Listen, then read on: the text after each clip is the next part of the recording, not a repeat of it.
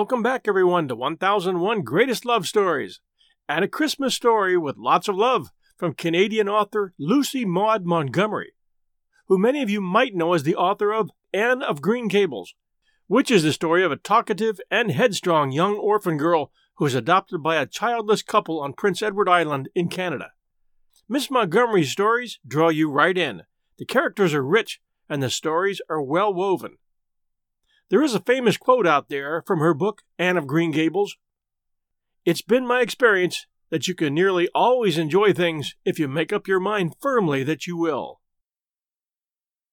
Today's story is about an orphaned girl named Theodora who sacrifices the only family memento she has so her poor cousins can have a Christmas. For you Canadians and history buffs, in this story you'll hear mention of the Riel Rebellion, which was a failed Indian uprising in 1885 by the Metis people in Canada under the leadership of Louis Riel. Louis Riel became the voice of the indigenous Canadian Metis as the government began taking away more and more of their land, and he launched two rebellions that won the hearts of the people, but not of the Canadian government, which captured and tried him in a one sided trial that stands today as an embarrassment to justice. It did not end well for Louis Riel. A quick note for all of you.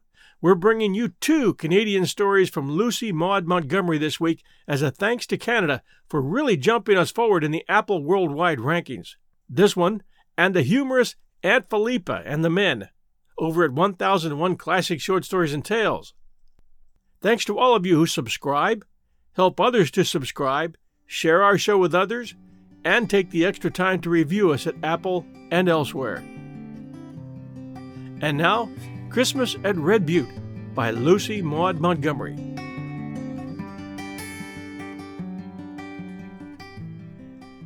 Of course Santa will come, said Jimmy Martin confidently. Jimmy was ten, and at ten it's easy to be confident. Why, he's got to come, because it's Christmas Eve, and he always has come. You know that, twins. Yes, the twins knew it, and, Cheered by Jimmy's superior wisdom, their doubts passed away. There had been one terrible moment when Theodora had sighed and told them they mustn't be too much disappointed if Santa Claus didn't come this year, because the crops had been poor, and he mightn't have had enough presents to go around. That doesn't make any difference to Santa Claus, scoffed Jimmy. You know as well as I do, Theodora Prentice, that Santa Claus is rich whether the crops fail or not. They failed three years ago, before Father died, but Santa Claus came all the same. Probably you don't remember it, twins, 'cause you were too little, but I do. Of course he'll come, so don't you worry a mite, and he'll bring my skates and your dolls. He knows we're expecting them, Theodora, 'cause we wrote him a letter last week and threw it up the chimney. And there'll be candy and nuts, of course, and Mother's gone to town to buy a turkey. I tell you, we're going to have a ripping Christmas. Well, don't use such slangy words about it, Jimmy boy, sighed Theodora. She couldn't bear to dampen their hopes any further, and perhaps Aunt Elizabeth might manage it if the colts sold well. But Theodora had her painful doubts, and she sighed again as she looked out of the window far down the trail that wound across the prairie, red lighted by the declining sun of the short, wintry afternoon.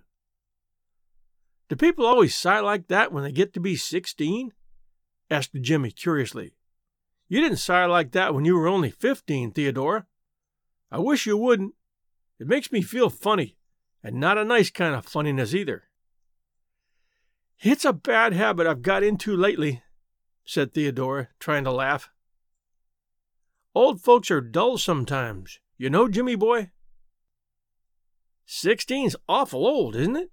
said Jimmy, reflectively. I'll tell you what I'm going to do when I'm 16, Theodora. I'm going to pay off the mortgage and buy Mother a silk dress and a piano for the twins. Wouldn't that be something? I'll be able to do that because I'm a man. Of course, if I was only a girl, I couldn't. I hope you'll be a good, kind, brave man and a real help to your mother, said Theodora softly, sitting down before the cozy fire and lifting the fat little twins into her lap.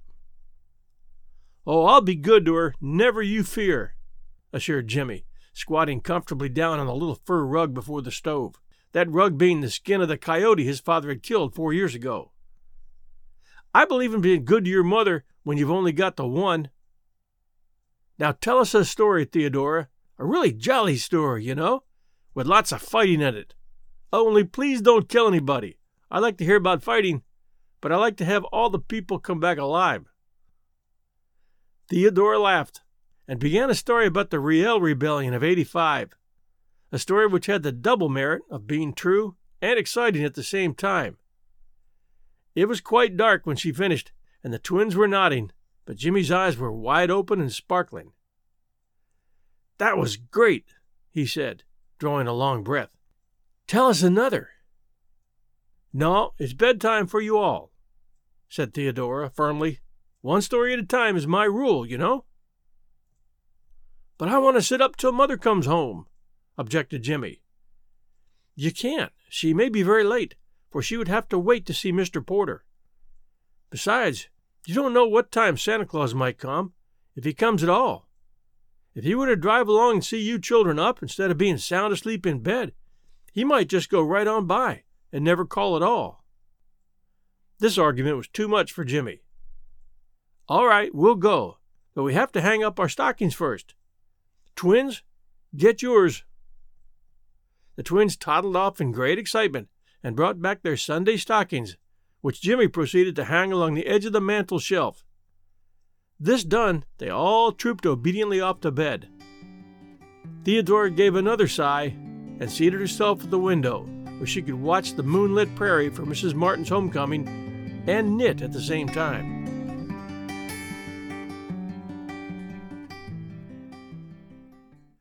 I'm afraid that you will think from all the sighing Theodora was doing that she was a very melancholy and despondent young lady.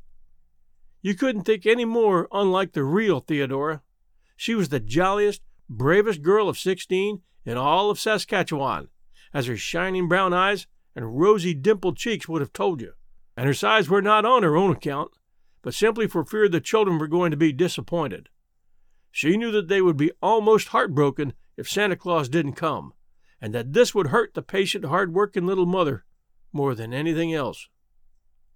Five years before this, Theodora had come to live with Uncle George and Aunt Elizabeth in the little log house at Red Butte. Her own mother had just died, and Theodora had only her big brother Donald left, and Donald had Klondike fever. The Martins were poor, but they had gladly made room for their little niece, and Theodora had lived there ever since, her aunt's right hand girl and the beloved playmate of the children. They had been very happy until Uncle George's death two years before this Christmas Eve. But since then, there had been hard times in the little log house, and though Mrs. Martin and Theodora did their best, it was a woefully hard task to make both ends meet, especially this year when their crops had been poor. Theodora and her aunt had made every sacrifice possible for the children's sake, and at least Jimmy and the twins had not felt the pinch yet. At seven, Mrs. Martin's bells jingled at the door, and Theodora flew out. Go right in and get warm, Auntie, she said briskly. I'll take Ned away and unharness him for you. It's a bitterly cold night, said Mrs. Martin wearily. There was a note of discouragement in her voice that struck dismay to Theodora's heart. Yeah, I'm afraid it means no Christmas for the children tomorrow, Theodora thought sadly as she led Ned away to the stable. When she returned to the kitchen, Mrs. Martin was sitting by the fire, her face in her chilled hand, sobbing. Auntie, oh, Auntie, don't, exclaimed Theodora impulsively. It was such a rare thing to see her plucky, resolute little aunt in tears. No, it isn't that, said Mrs. Martin brokenly. It was seeing those stockings hanging there, Theodora. I couldn't get a thing for the children, not a single thing. Mr. Porter would only give forty dollars for the colt, and when all the bills were paid, there was barely enough left for such necessities as we need. I suppose I ought to feel thankful I could get those. But the thought of the children's disappointment tomorrow is more than I can bear. It would have been better to have told them long ago but I kept building on getting more for the colt. Well, it's weak and foolish to give way like this. We better both take a cup of tea and go to bed.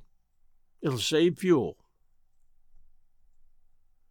When Theodora went up to her little room, her face was very thoughtful.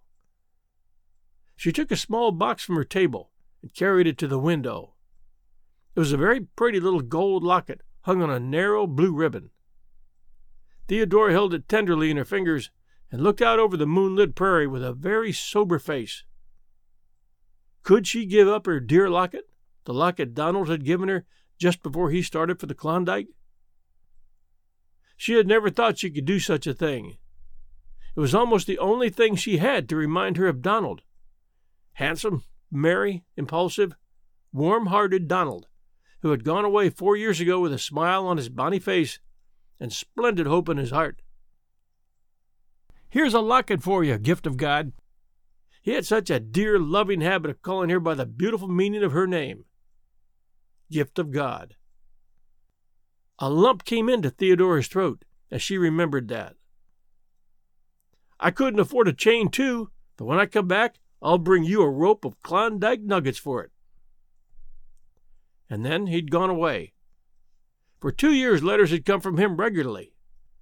Then he wrote that he'd joined a prospecting party to a remote wilderness. After that, all was silence, deepening into anguish of suspense that finally ended in hopelessness. A rumor came that Donald Prentice was dead. No one had returned from the expedition he had joined. Theodora had long ago given up all hope of ever seeing him again. Hence, her locket was doubly dear to her.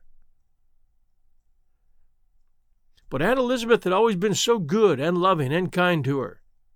Could she not make the sacrifice for her sake? Yes, she decided, she could, and she would. She flung up her head with a gesture that meant decision. She took out of the locket the bits of hair, her mother's and Donald's, which it contained, and then hastily donned her warmest cap and wraps. It was only three miles to Spencer. She could easily walk it in an hour, and, as it was Christmas Eve, the shops would be open late. She must walk, for Ned couldn't be taken out again, and the mare's foot was sore. Aunt Elizabeth must not know until it was done. As stealthily as if she were bound on some nefarious errand, Theodora slipped downstairs and out of the house. The next minute she was hurrying along the trail in the moonlight. The great, dazzling prairie was around her, the mystery and splendor of the northern night all about her. It was very calm and cold, but Theodora walked so briskly that she kept warm. The trail from Red Butte to Spencer was a lonely one. Mr. Lurgan's house, halfway to town, was the only dwelling on it. When Theodora reached Spencer, she made her way at once to the only jewelry store the little town had. Mr. Benson, its owner, had been a friend of her uncle's, and Theodora felt sure that he'd buy her a locket.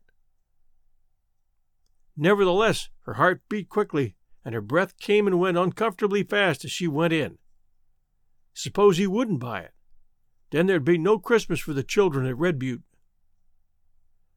Good evening, Miss Theodora, said Mr. Benson briskly. What can I do for you? I'm afraid I'm not a very welcome sort of customer, Mr. Benson, said Theodora with an uncertain smile. I want to sell, not buy. Could you, will you buy this locket? Mr. Benson pursed up his lips, picked up the locket, and examined it. Well, I don't often buy second-hand stuff, he said, after some reflection. But I don't mind obliging you, Miss Theodora. I'll give you four dollars for this. Theodora knew the locket had cost a great deal more than that, but four dollars would get what she wanted, and she dared not ask for more. In a few minutes, the locket was in Mr. Benson's possession, and Theodora, with four crisp new bills in her purse, was hurrying to the toy store. Half an hour later, she was on her way back to Red Butte with as many parcels as she could carry Jimmy's skates, two lovely dolls for the twins, packages of nuts and candy, and a nice plump turkey. Theodora beguiled her lonely tramp by picturing the children's joy in the morning. About a quarter of a mile past Mr. Lurgan's house, the trail curved suddenly about a bluff of poplars. As Theodora rounded the turn, she halted in amazement. Almost at her feet, the body of a man was lying across the road. He was clad in a big fur coat and had a fur cap pulled well down over his forehead and ears. Almost all of him that could be seen was a full bushy beard. Theodora had no idea who he was or where he had come from, but she realized that he was unconscious and that he would speedily freeze to death if help were not brought. The footprints of a horse galloping across the prairie suggested a fall and a runaway, but Theodora did not waste time in speculation. She ran back at full speed to Mr. Lurgan's and roused the household. In a few minutes, Mr. Lurgan and his son had hitched a horse to a wood sleigh and hurried down the trail to the unfortunate man. Theodora, knowing that her assistance was no longer needed, and that she ought to get home as quickly as possible, went on her way as soon as she had seen the stranger in safe keeping. When she reached the little log house, she crept in, cautiously put the children's gifts in their stockings, placed the turkey on the table where Aunt Elizabeth would see it the first thing in the morning, and then slipped off to bed, a very weary but a very happy girl. The joy that reigned in the little log house the next day more than repaid her for her sacrifice. Whoopee! Didn't I tell you that Santa Claus had come all right? Shouted the delighted Jimmy. Oh, what splendid skates! The twins hugged their dolls in silent rapture, but Aunt Elizabeth's face was the best of all. Then the dinner had to be prepared, and everybody had a hand in that. Just as Theodora, after a grave peep into the oven, had announced that the turkey was done, a sleigh dashed around the house. Theodora flew to answer the knock at the door, and there stood Mr. Lurgan and a big, bewhiskered, fur coated fellow whom Theodora recognized as the stranger she had found on the trail. But was he a stranger? There was something oddly familiar in those merry brown eyes. Theodora felt herself growing dizzy. Donald! she gasped. Oh, Donald! And then she was in the big fellow's arms, laughing and crying at the same time. Donald it was, indeed. And then followed half an hour during which everybody talked at once, and the turkey would have been burned to a crisp had it not been for the presence of mind of Mr. Lurgan, who, being the least excited of them all, took it out of the oven and set it back of the stove. To think that it was you last night, and that I never dreamed it! exclaimed Theodora. Oh, Donald, if I hadn't gone to town! I'd have frozen to death, I'm afraid, said Donald, soberly. I got into Spencer on the last train last night. I felt that I must come right out. I couldn't wait till morning but there wasn't a team to be got for love or money. It was Christmas Eve, and all the livery rigs were out. So I came on horseback. Just by that bluff, something frightened my horse, and he shied violently. I was half asleep and thinking of my little sister, and I went off like a shot. I suppose I struck my head against a tree. Anyway, I know nothing more until I come to in Mr. Lurgan's kitchen. I wasn't much hurt, Feel none the worse of it except for a sore head and a shoulder. But oh, gift of God, how you have grown! I can't realize that you're the little sister I left four years ago. I suppose you've been thinking I was dead? Yes, and oh, Donald, where have you been? Well, I went way up north with a prospecting party. We had a tough time the first year, I can tell you, and some of us never came back. We weren't in a country where post offices were lying around loose either, you see. Then at last, just as we were about giving up in despair, we struck it rich. I've brought a snug little pile home with me, and things are going to start looking up in this log house, gift of God. There'll be no more worrying for you dear people over mortgages. I am so glad, for Auntie's sake, said Theodora, with shining eyes. But oh, Donald, it's best of all just to have you back. I'm so perfectly happy, I don't know what to do or say. Well, I think you might have dinner, said Jimmy in an injured tone, The turkey's getting stone cold, and I'm most starving. I just can't stand it another minute. So, with a laugh, they all sat down to the table and ate the merriest Christmas dinner that the little log house had ever known.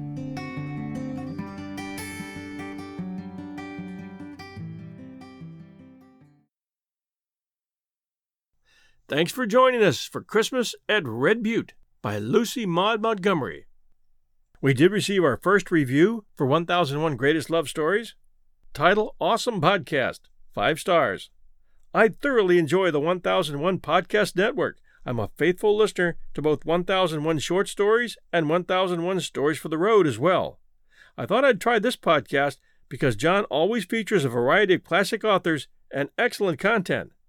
I was not disappointed. The stories are well read, as always, and they leave me wanting to hear more. I can hardly wait for new episodes to drop. Thank you for all your hard work and dedication. It really shows. And happy holidays! to you and your family. Down from BV2447, Apple Podcast, US. Thank you so much for sending that first review, and everybody who's listening, please do take a moment to give us a review for 1001 Greatest Love Stories. We appreciate it. We'll be back next Wednesday night at 8 p.m. Eastern Time. Meanwhile, everybody stay safe, and we're wishing you and yours happy holidays and safe travels as well.